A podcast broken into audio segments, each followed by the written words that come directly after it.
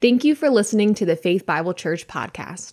If you'd like to check out more resources or donate to this ministry, please visit us at faithbiblemd.org. Okay, let's take our copy of the Word of God and turn to Hebrews. And we'll start a new chapter today, Hebrews chapter 5, verse number 1. The author writes For every high priest taken from among men is appointed on behalf of men in things pertaining to God in order to offer both gifts and sacrifices for sins. He can deal gently with the ignorant and the misguided, since he himself also is beset with weakness, clothed with weakness. And because of it, he is obligated to offer sacrifices for sin as for the people, so also for himself. And no one takes the honor to himself, but receives it when he is called by God, even as Aaron was. So also Christ did not glorify himself so as to become a high priest but he who said to him, You are my son, today I've begotten you, just as he says also in another passage, You are a priest forever according to the order of Melchizedek. In the day of his flesh, he offered up both prayer and supplications with loud crying and tears to the one able to save him from death. And he was heard because of his piety. Although he was a son, he learned obedience from the things which he suffered and having been made perfect, he became to all those who obey him the source of eternal salvation, being designated by God as a high priest according to the order of Melchizedek. Well, now everyone is back to school, right? Isn't that great? Everyone's excited about that. You know, for me, one of the pluses about going back to school back when I went to school was it was one of the few times of the year that you got some new clothes. Back to school, and when was the other time? Christmas. That's when you got new clothes. However, my grandmother had a neighbor whose son was a little bit older than me, and so she would get hand me downs from that family, and then my grandmother would give them to me. So I was always getting some new clothes. Whenever we go to visit my grandparents, she would give me two brown bags, paper bags, full of secondhand clothes. And whenever we got those hand me down clothes, my dad would sing this old country song Secondhand shoes, secondhand clothes. They all call her secondhand Rose. They all think that she's really smart. But Rose don't have a sec. Anybody remember the song? It's just some up here singing? No. I didn't even know myself if that was a real country song. So I looked it up. And yes, lo and behold, it was. It was a secondhand song uh, recorded 1963 by Roy Drusky, no less.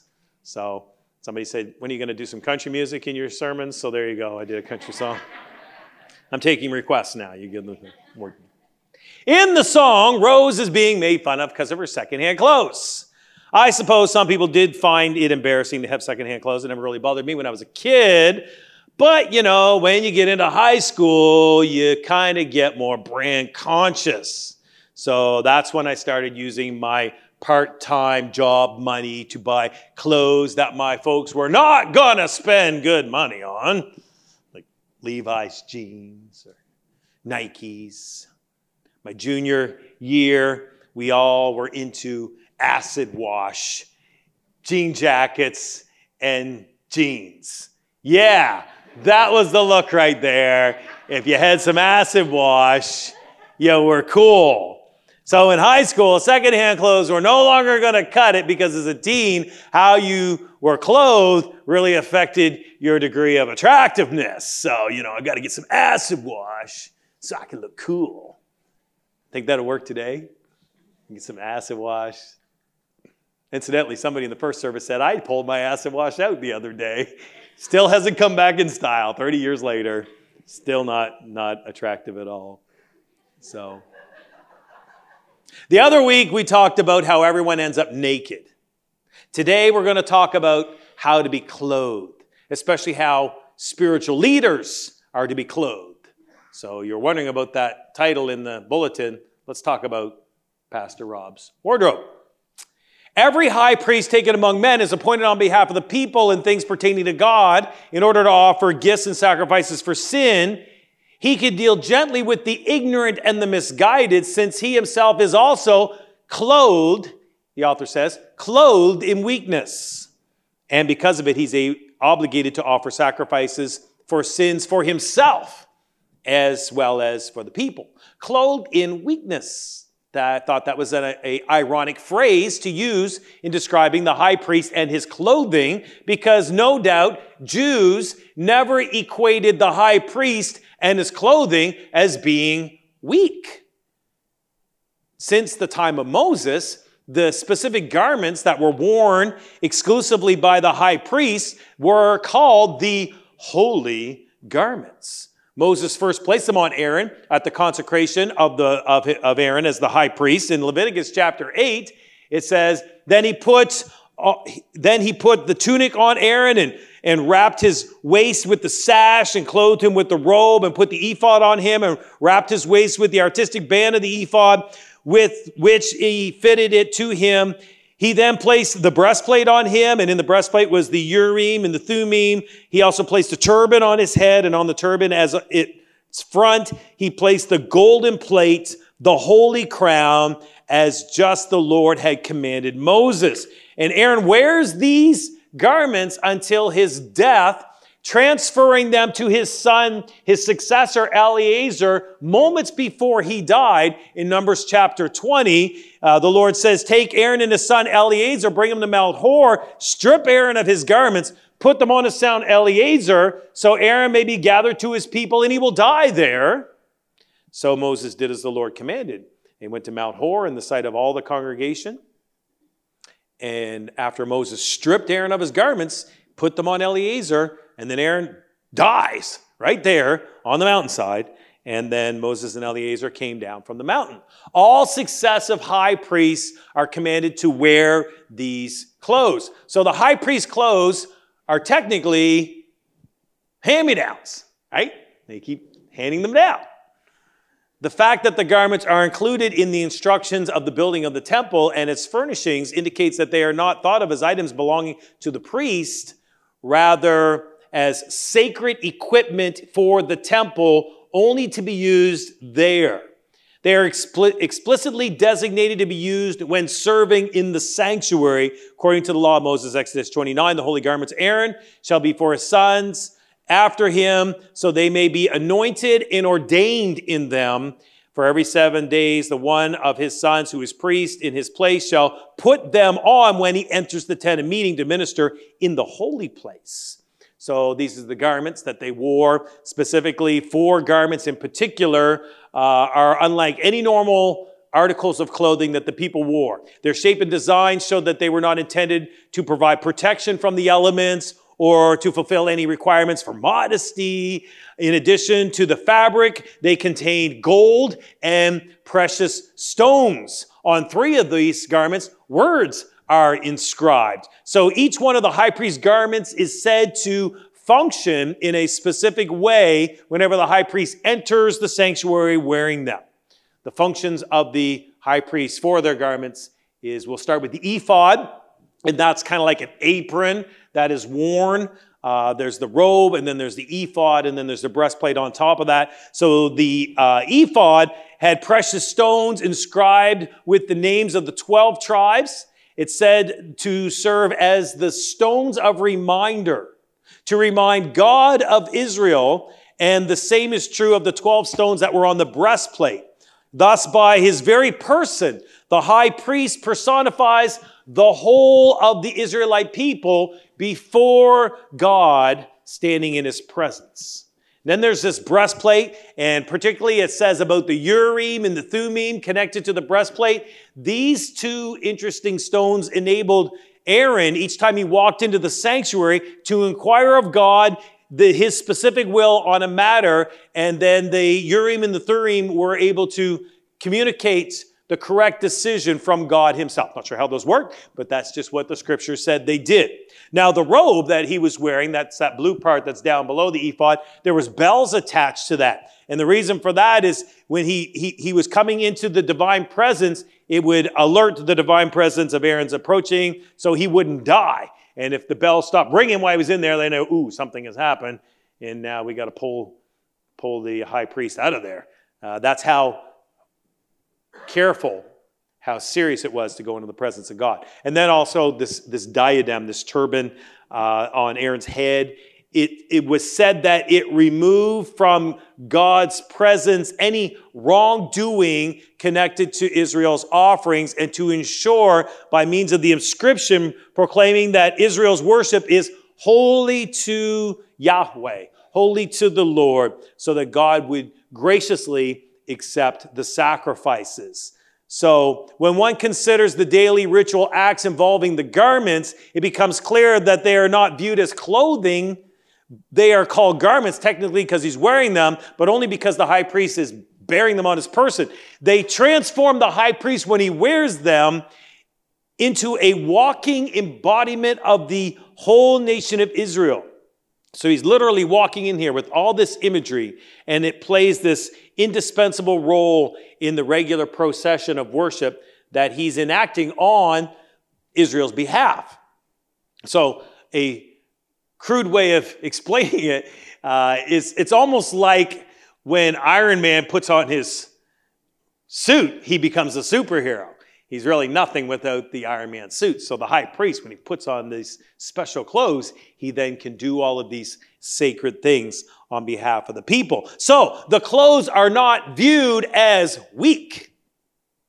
Back in Jesus' day, the high priest was the most influential person in the land. Oh, sure, the Roman occupiers, they had their army and King Herod had some governing authority, but the high priest was the person who served as mediator between God and man. So he would be the most revered individual before the people's eyes. He was the leader of the Sanhedrin, the religious council of 70 elders who spiritually led the nation of Israel in Jesus' time.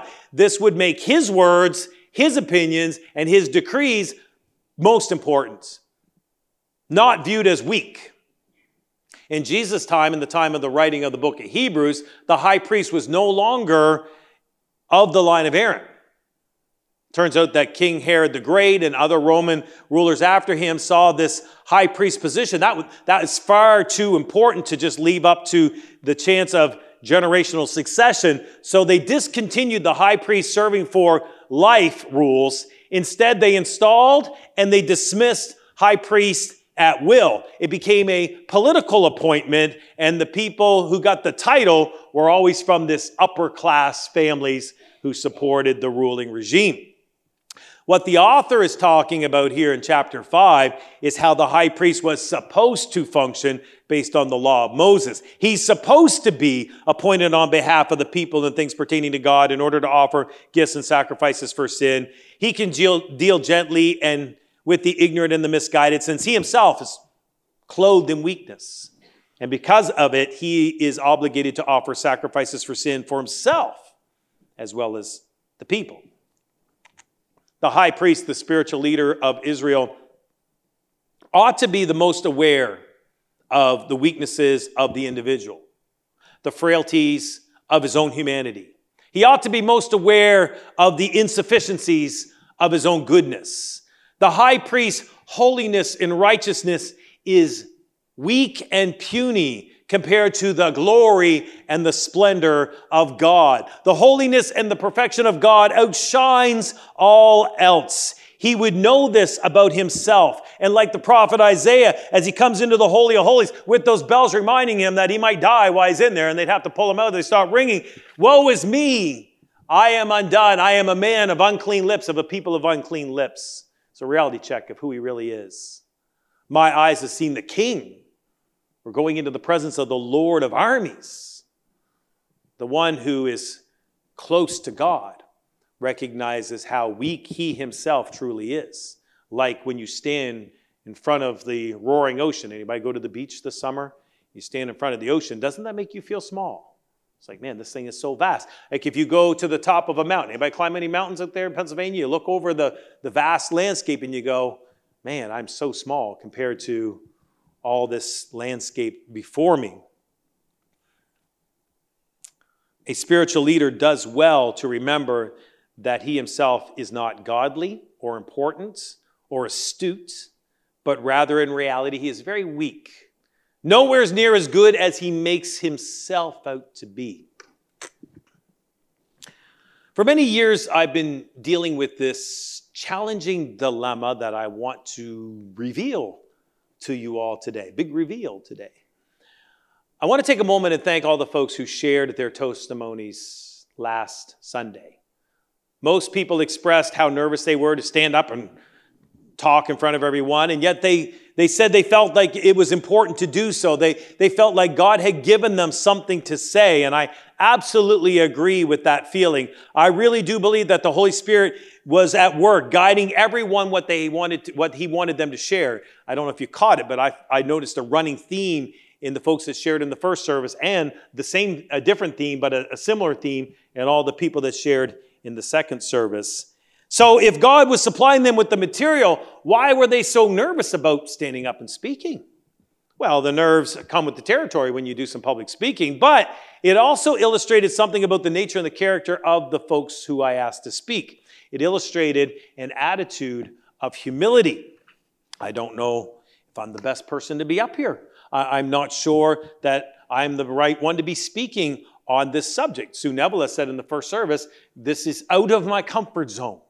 She did not want to be up front and center. That was way out of her comfort zone. But since they were giving testimonies, they were the absolute best people to speak on the subject of how God has blessed me at Faith Bible Church. That was the assignment. Tell the people how God has blessed you.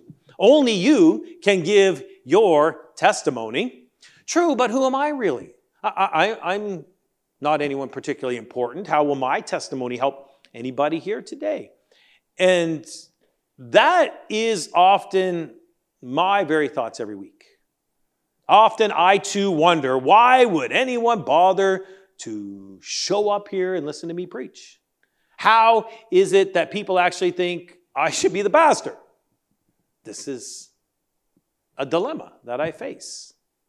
And it is a paradox I've never completely settled in my own heart, but I've just chosen to live with this.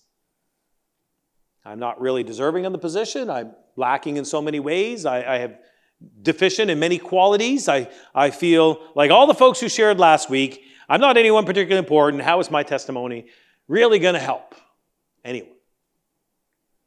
In December of 1996, a long time ago, Kevin, way back in the day. Senior pastor at People's Church in Truro, Nova Scotia, he resigned. And at that time, I was the 25 year old youth assistant pastor. My middle son, Ricky, is turning 25 in a couple months. You look at Ricky, and that was me.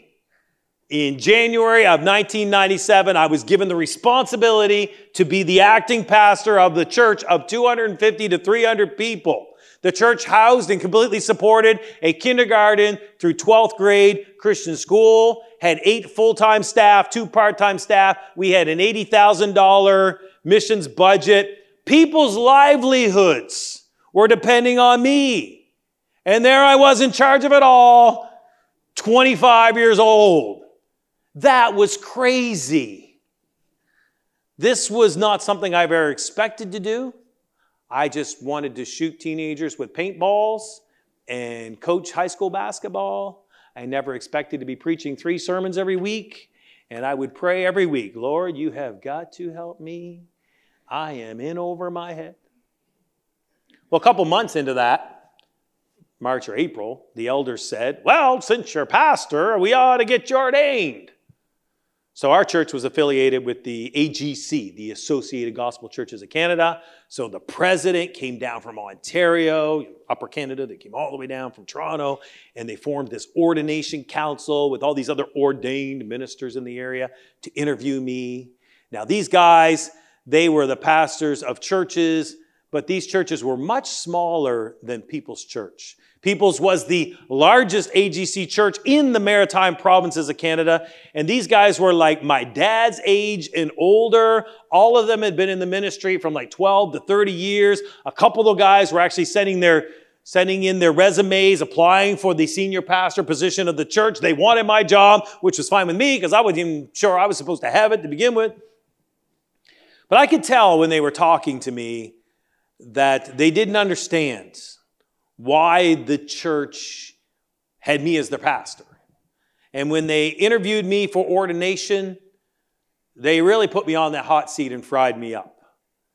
And one guy in particular, he took sport in making me look dumb. And to be honest, it really wasn't very hard to do that. My elder board was present for the interview, and anyone in the church was invited to come and sit in on the interview. And these guys chewed me up and then reported to the president of the Associated Gospel Churches of Canada and the entire elder board that I was not very impressive. They felt that I was a weak candidate and they had reservations. Well, I suppose one would have reservations about a 25 year old I think you all would have reservations about that guy too. I mean, that's pretty wet behind the ears, eh? But the members of my church, the people that I had been trying to serve for the past three years, they pushed back on the council and they said, We see the Lord at work in Pastor Rob. We see God is doing something. Maybe he's not well read and maybe he has a lot to learn, but we believe God has called him and we confirm that calling. So, with some grudging hesitation, the ordination committee agreed to recognize me and lay hands on me and publicly ordain me to the work of the gospel ministry. And then President Don Hamilton signed off on the certification. So when I say stuff like, I often wonder why anyone would bother show up to listen to me preach. How is it that people actually think I ought to be pastor? I'm not really deserving of this position. That's not me faking humility. That's me parroting the things that were communicated to me. It's what they said to me in front of my elder board and my friends, the people I was trying to minister to. Those older guys were not happy with me and they were resentful about giving me the green light. And what I remember feeling was very ashamed of myself through that process. I never told you that story before. I definitely did not bring that up uh, 15 years ago when I interviewed for this job. I didn't tell that one. Of course, by that time, I had 10 years' experience and two master's degrees, so by the world standard, I had grown. But most of the times, I just still feel like that 25 year old. And that's my dilemma. I hold a position, I do a job that I never feel worthy of. And that's okay. To be honest, I wanted encouragement. I really wanted some glowing words of recommendations. My, my love language is words of affirmation. But what I needed was exactly what I got the truth. It was true then, and it is still true today. I am clothed in weakness, and I would do well to never forget that for a couple reasons. 1 Samuel chapter 2 verse number 3, boast no more so very proudly. Do not let arrogance come out of your mouth, for the Lord is a God of knowledge, and with him acts are weighed. Proverbs says, Pride goes before destruction, a haughty spirit before stumbling. A man's pride will bring him low, but a humble spirit will obtain honor. And when we go to 1 Timothy chapter 3 verse 6 it says don't lay hands suddenly on anyone. No, you can't be a novice to be a pastor or a leader because he might become conceited. You can't be conceited to be a spiritual leader. I look around and I see people in leadership positions of all kinds and it seems like humility is not expected at all of them. I mean, I don't know if you caught it, but when you tell 74 million voters that they are extremists and a clear present danger when you think that you have the moral high ground and defend the soul of the nation while your opponents are the bad guys. Not a lot of humility in that. I mean, if your approval rating is 40%, I don't think you should assume that you are the great uniter that you make yourself out to be. But that's consistent with all political leaders when they talk about their greatness and how fantastic their administration is. Leaders are supposed to be the brightest and the best. And CEOs have to portray confidence, and military leaders have to depict strength, and entertainers are supposed to be charismatic. Preachers are supposed to be the ideal representation of virtue and goodness, the example of how to do it. After all, we are the ones who know the will of God. And there's my dilemma. I need to present myself with a sense of poise and competency. I'm supposed to be wise, prudent, respectable, and dignified. We want people to come to Faith Bible Church and conclude, yes, this church has good leadership. Oh, it is Holy Spirit controlled. Yeah, they're good people doing good work. I mean, pastors read the books and they go to the conferences, and we're supposed to know how to build the church. But if I actually see myself as such, if I do, I'm not being completely honest. But on the other hand, if I come up here and constantly self deprecate, you're going to think, wow, this guy really doesn't sound like he knows what he's doing. Uh, maybe we should get rid of McNutt and find someone who sounds like he knows something about how to lead a church. It's a very fine line to walk. You know, I want to be positive and confident about us and Faith Bible Church and what God is doing here. And yet, I want to be real about the weaknesses mine and yours. We need to be a safe space where people can come and confess their failures and admit their sins and reveal their brokenness, be honest about being ignorant and misguided, and that we need to learn because that's one of the whole points of coming, isn't it? To study and learn, to be corrected and reproved, to be instructed in righteousness. I'm supposed to do this, but according to this passage, I'll be more effective when I understand that I myself am clothed in weakness. We are, we all are, ignorant and misguided, sinful and need of a sacrifice to atone for our sinfulness. Verse 4 No one takes the honor to himself, but receives it when is called by God, even as Aaron was. That's how it was supposed to be according to the law. Aaron was called by God, and all in his family would have been born into this position by the will of God. But as I said earlier, in the author's time, the honor of high priest was grasped by people who felt entitled to it, and they used it to elevate themselves.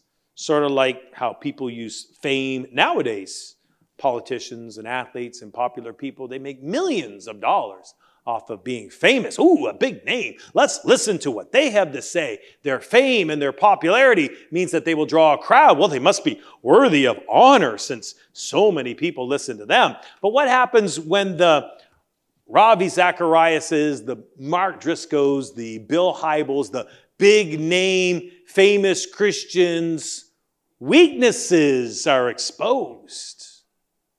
And the glory is taken back. But see, they never deserved the glory to begin with, now did they?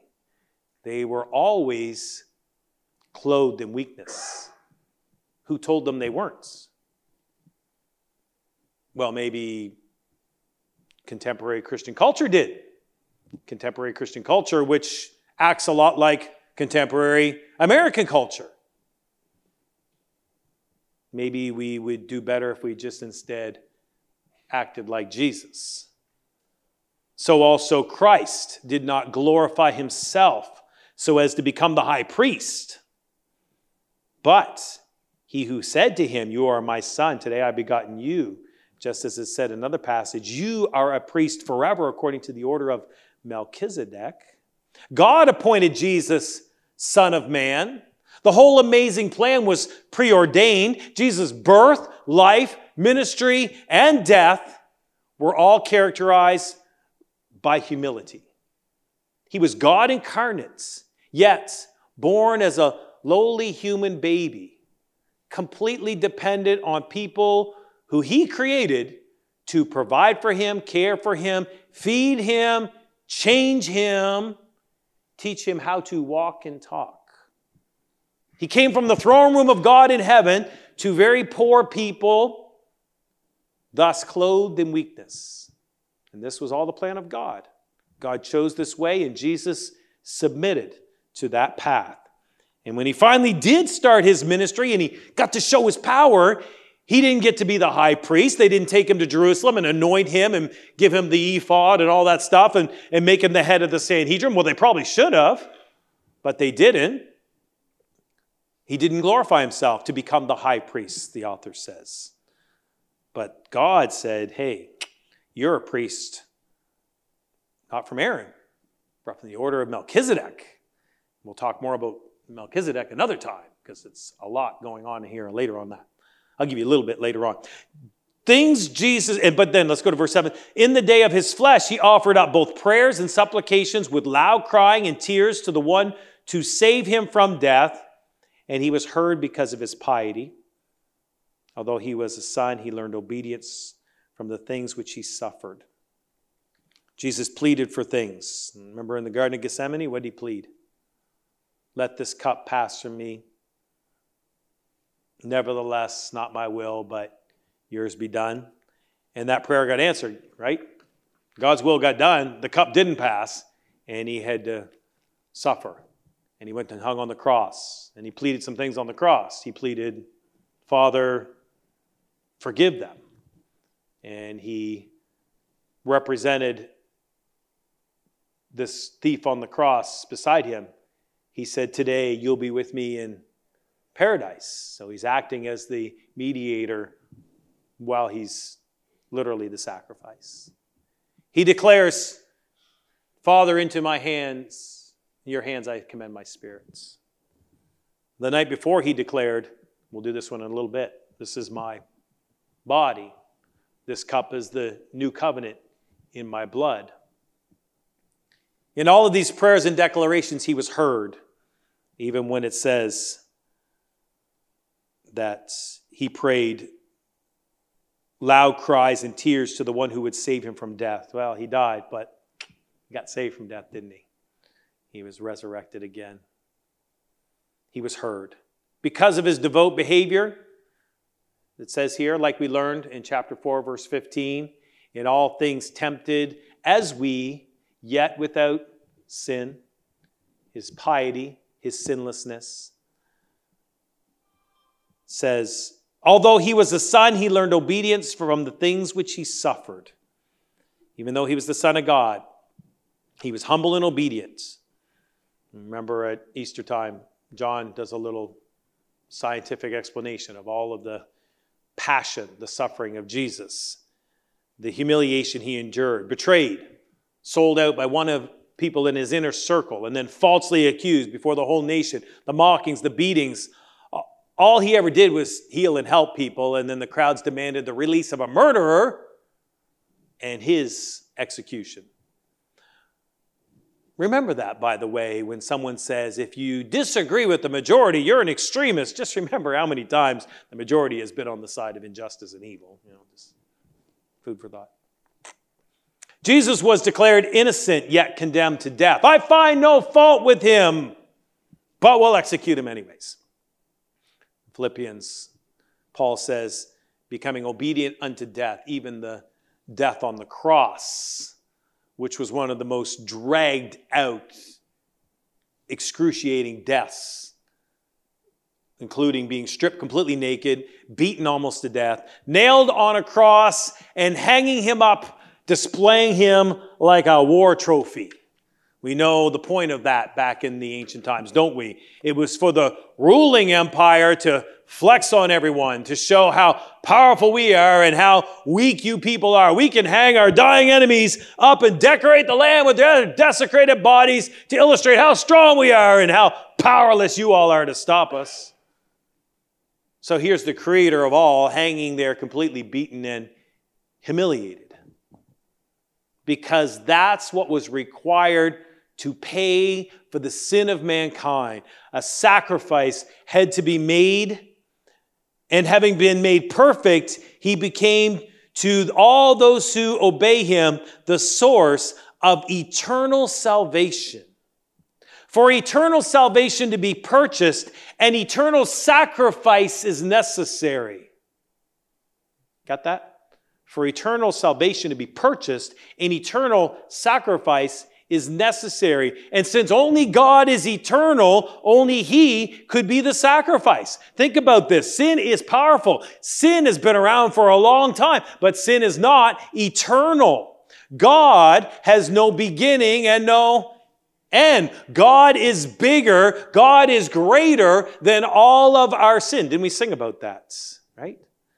Grace of God, greater than all of our sin, which means something from Him, of Him, by Him, is as eternal as Him, and thus is greater. Jesus is the perfect sacrifice, providing the eternal sacri- the sacrifice which purchased us eternal salvation. I know we can't completely grasp the concept of eternal, but just be grateful that his eternal sacrifice covers all our sins and all of our weaknesses. And one day, that weakness is coming off. And one day, we will be clothed in robes of righteousness and we will be glorified. Verse number 10, being designated by God as a high priest according to the order of Melchizedek. He is the priest of the order of Melchizedek. I'm not going to do much on that today, just to tell you that Melchizedek means King of righteousness. King of righteousness. And that is who is reigning, and that is where our inheritance is held, and that is what we are going to inherit. His glory, His kingdom of righteousness. And just like the prophet Isaiah said, I will rejoice greatly in the Lord. My soul will be joyful in my God, for He has clothed me with garments of salvation. He has wrapped me with a robe of righteousness. So He's going to hand His righteousness, His righteous robes down to us. And when He does, does, those will be some hand me downs you'll be glad to get. Amen? Amen. Let's look to him in prayer. Lord, we thank you for all that you've done for us. We didn't even know you. We were lost and dead in our trespasses and sin. We had no concept of even what we needed. And yet you and your great love and your eternal power, you saw what we needed and you reached down and you made a way to give us this eternal salvation. And we give you all the glory and praise for that. Praying in Jesus' name.